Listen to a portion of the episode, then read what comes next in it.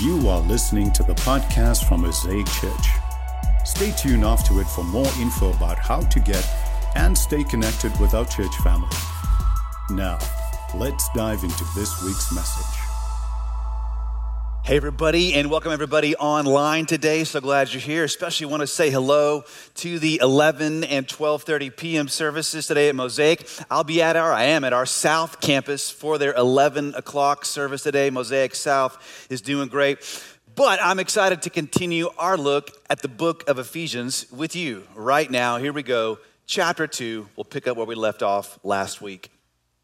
Verse 11, therefore remember that formerly you who are Gentiles by birth, and called uncircumcised by those who call themselves the circumcision, which is done in the body by human hands. Remember that at that time, you were separate from Christ, excluded from citizenship in Israel, and foreigners to the covenants of the promise, without hope and without God in the world. But now, in Christ Jesus, you who once were far away have been brought near by the blood of Christ.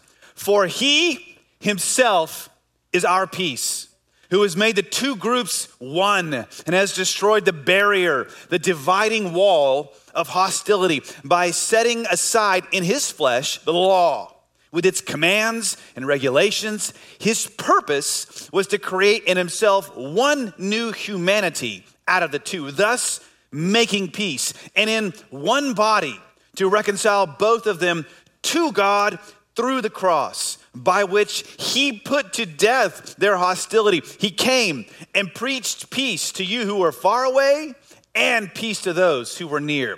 For through him we both have access to the Father by one Spirit. Consequently, you are no longer foreigners and strangers but fellow citizens with God's people, and also members of his household, built on the foundation of the apostles and prophets, with Christ Jesus himself as the chief cornerstone. In him, the whole building is joined together and rises to become a holy temple in the Lord.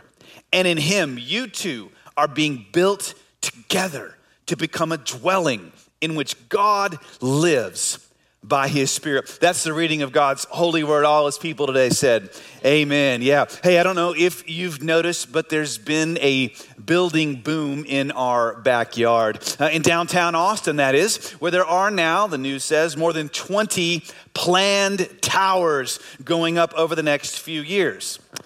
Yeah, and as a matter of fact, what's probably most striking about our city is that when you go past or drive past downtown, anybody driven past it recently?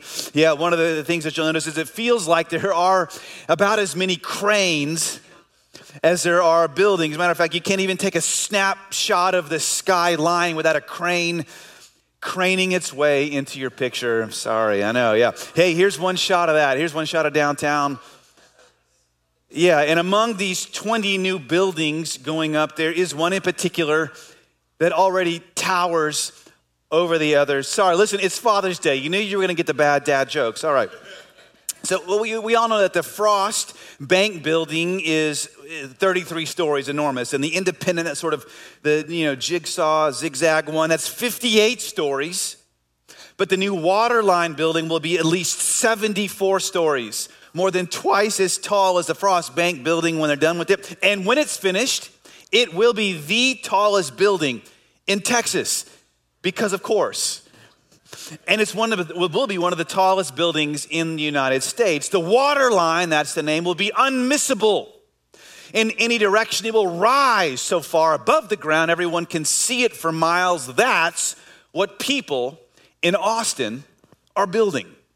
But did you know that God has a new building going up in Austin, too. It's definitely not this literal space that we're in, Mosaic North or South, although our facilities are wonderful. No, God's building is unlike, we're gonna see today, anything that's ever been built before. And when it's done, it will also be unmissable visible from every direction, no matter where anyone lives, not in a city, but around the world. How can I say that?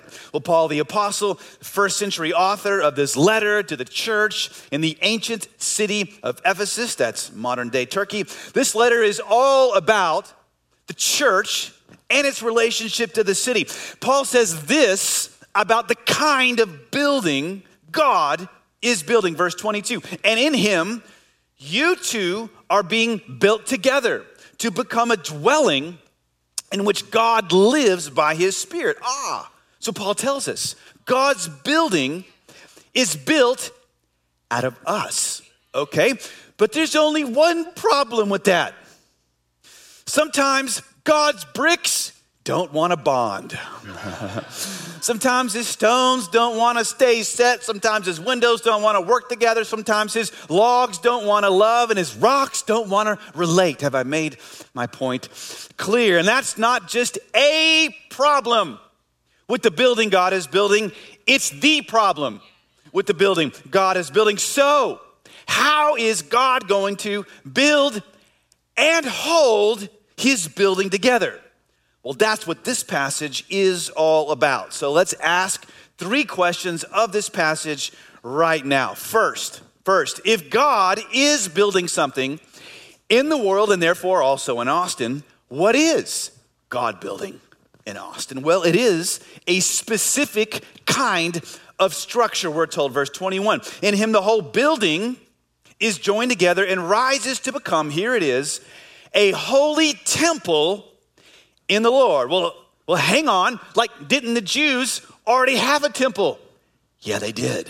And didn't the Greeks already have a temple? Yeah, they had a bunch. There was one for Artemis right down the road. The Greeks, the Jews, they all built temples. Why did, after all, people build temples? Well, humans have traditionally, historically, built temples for three main reasons. First, to draw near to their God. Second, they, we have built temples to overcome, to deal with evil in the world somehow. And finally, people have built temples to create and build culture, like to construct kind of a sacred canopy over a civilization. But you'll notice here, Paul says it's not people who are building God's building, it's God who's building God's building for those same three reasons, but with a twist. God's building his building in order to draw near to us anywhere, to overcome evil in the world everywhere, and to create a new culture beyond compare. And to do all of that, to overcome evil in the world, to draw near to us, to create a whole new culture, God's building not just a temple, but what Paul calls a holy temple, not made by people, but of people. That's number one, what God is building a holy temple, not made by people, but of people. Now let's ask a second question, one that's going to take quite a lot longer to answer. Just warning you. Okay, why? Why is this? Why is God doing this? Why is He building a new kind of holy temple? All right, here it is. We're told God is building something new in order to destroy something old. God's building something new in order to destroy something old. What is that? What is God destroying? Well, we're told here in a word it's hate. Hate. Old, ancient hate. God's building something new in order to destroy hate. And to see what that hate is, all you have to do is understand a fraction of the trouble Paul the apostle is stirring up in this passage. He's stirring the pot. He begins to stir the pot by addressing here in this section, by addressing Gentile converts to Christianity. So, for Jewish people, hang on with me for a second, but for Jewish people, the world was neatly divided into two categories, two ethnic groups Jews and everybody else. Literally, the word Gentiles means the nations. There's us and them. So it's nice and easy, super simple. And that second group, the Gentiles, that would be all of us, almost all of us, most likely today.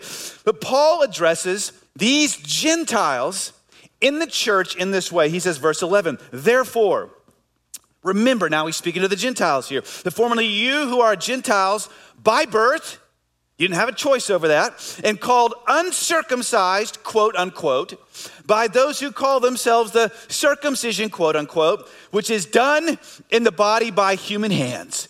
Pause.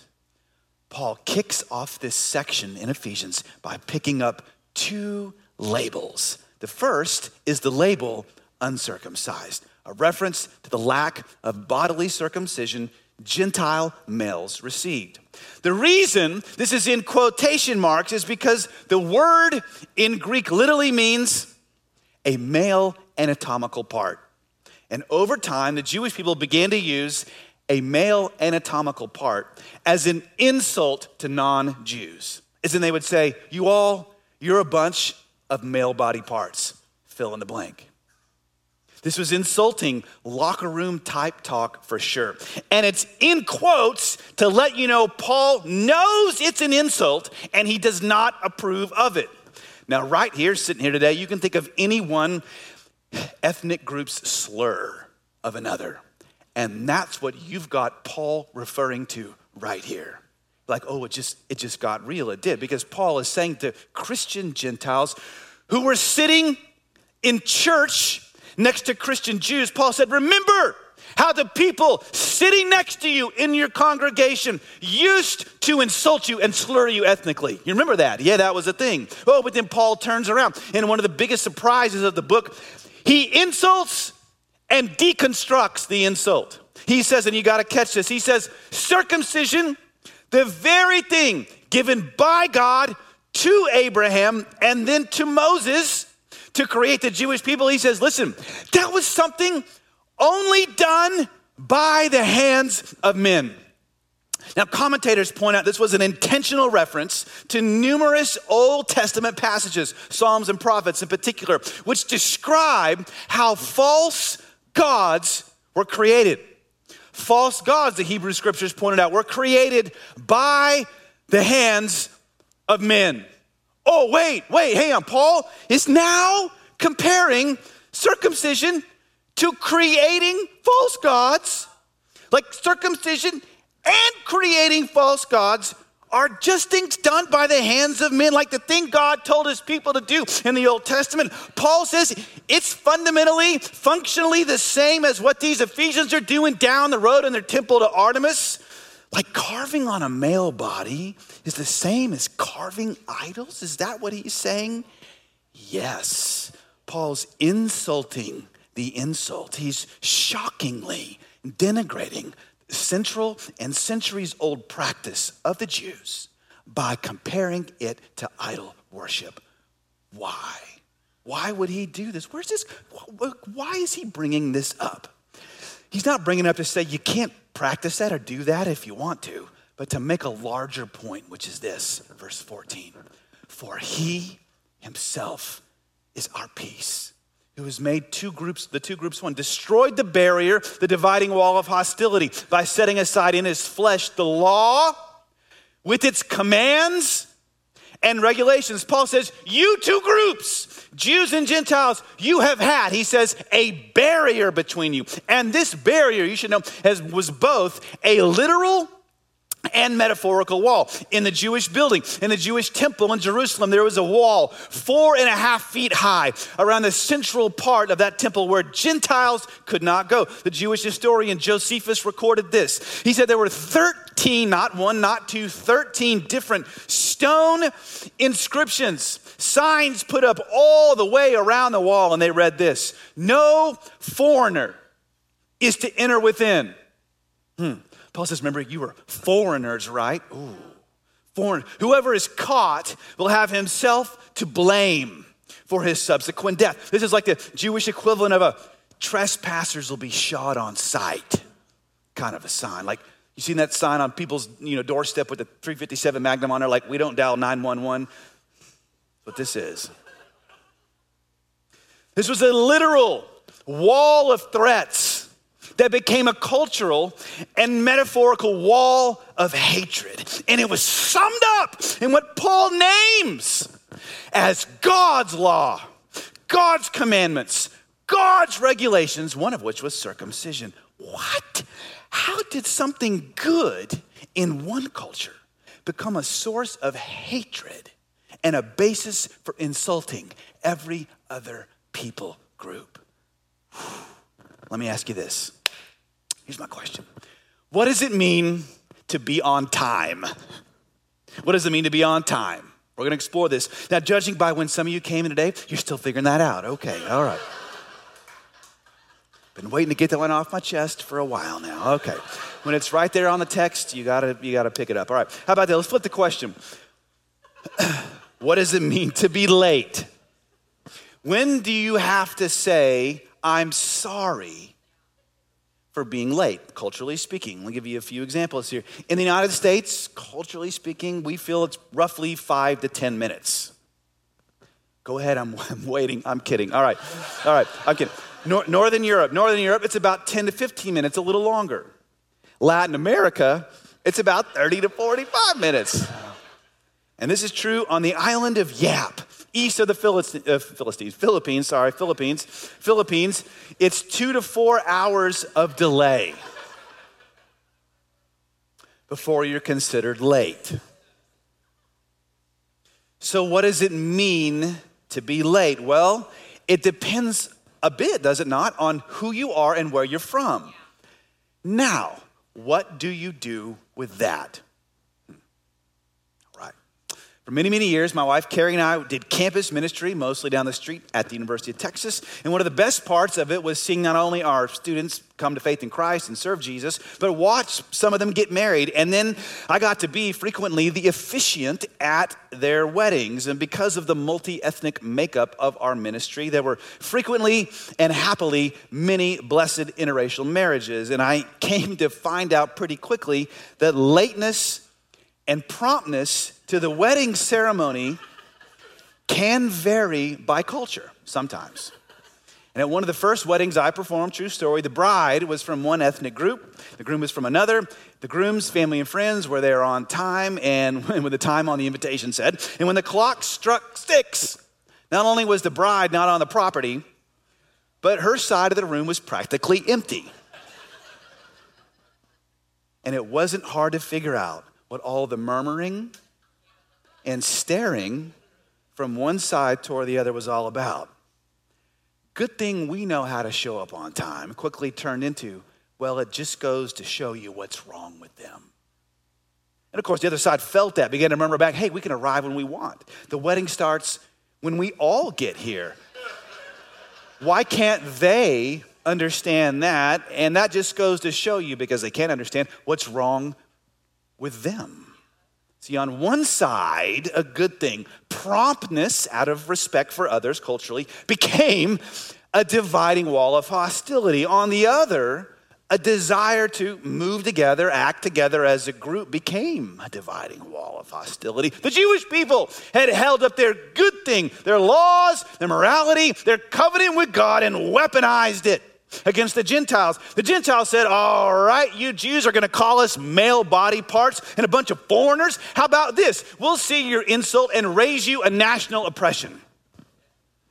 In Ephesus, around this time, the historian Philo, Greek historian, recorded there was a racist uprising against the Jews. Gentiles went through the streets murdering them. Later, the Romans even destroyed the center of Jewish culture, their temple. Oh, but somehow, in the middle of all of this hate, both Jews and Gentiles said yes to following Jesus. They converted to the Christian faith who claimed that there was one Savior for all peoples, but, but they still carried their history and their backgrounds into church on Sundays, and they walked, walked past that Ephesian parking lot filled with cars with bumper stickers advocating for groups that they felt may have hated them, and they saw other stickers promoting a political party they felt went against their cultural values. And they dropped off their kids in children's ministry, and they came and they sat down together to hear God's word after being advertised to all week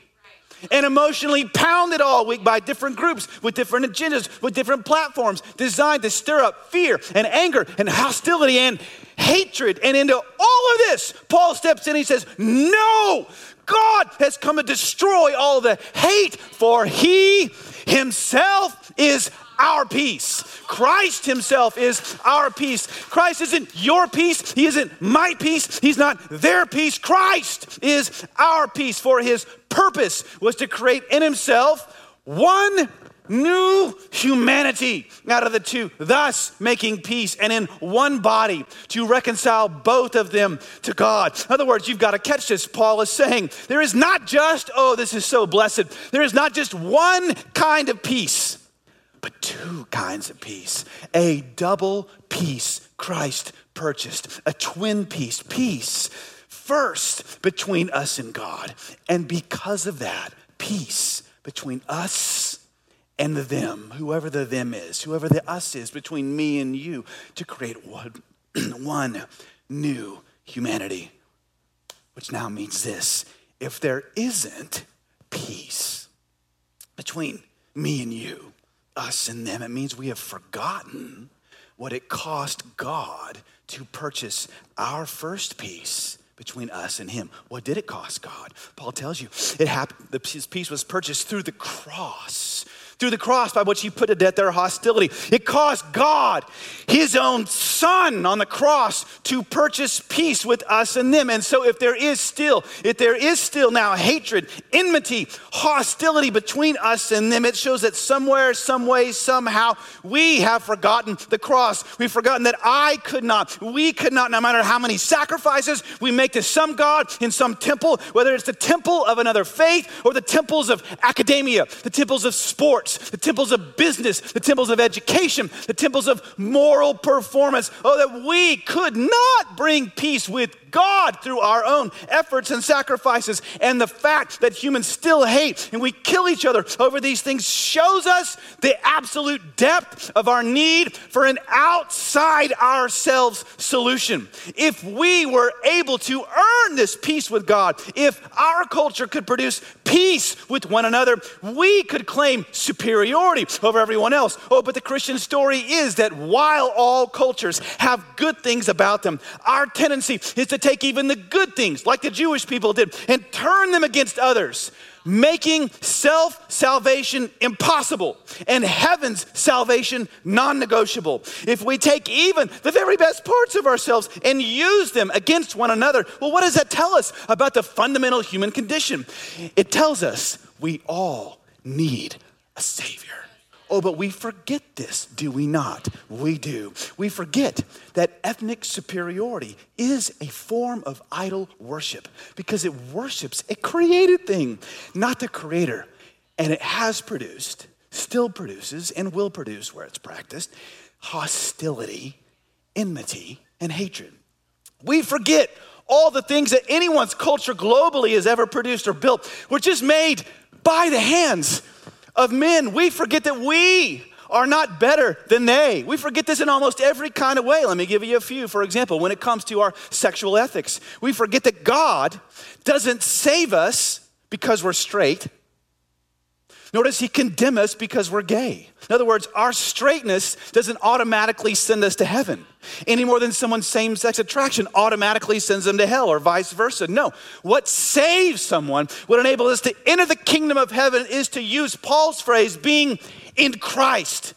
In Christ. And what condemns us, anyone, is rejecting Christ and seeking something else to save them. To be in Christ means we have repented of our sin. He is first and foremost Lord, not our orientation or identity or our feelings. And so, for anyone here, yeah, today at Mosaic, you're struggling with your straightness.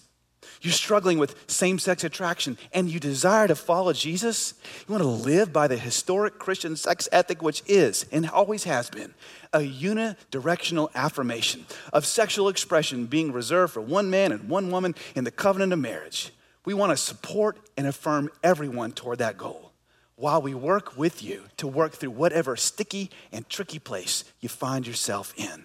Why? Because we are not better than they. We're not. To be in Christ, let me give you a few more, means if you're rich, you don't turn around and say, at least I've got a job and at least I go to work.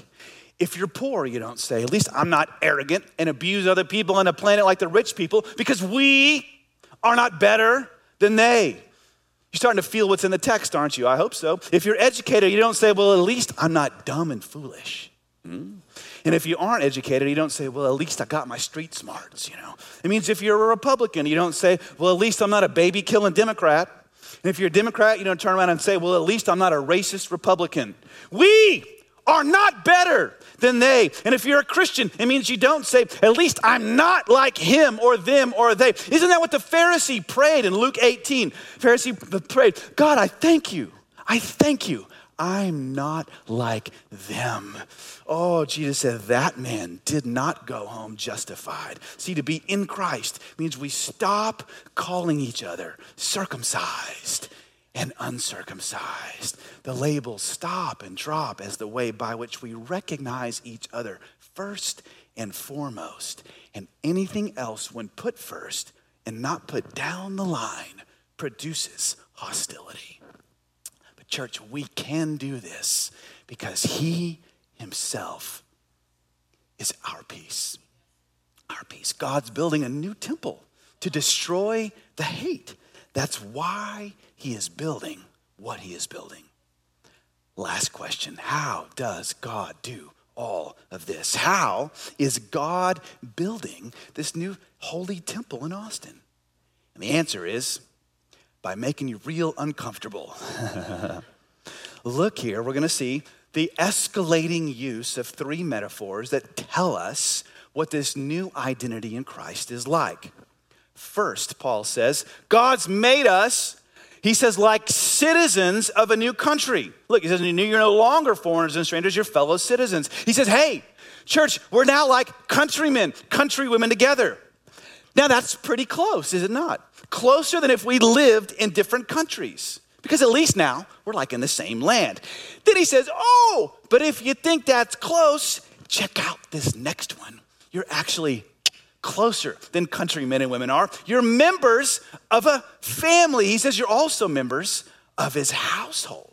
Well, that's closer than countrymen and women, isn't it? Because if you live in the same country, you can still kind of hide from someone in another state.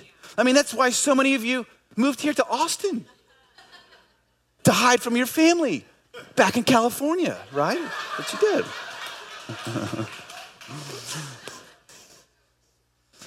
But if you're in the same family, wait a minute, that means we're not just in the same state, we're in the same house.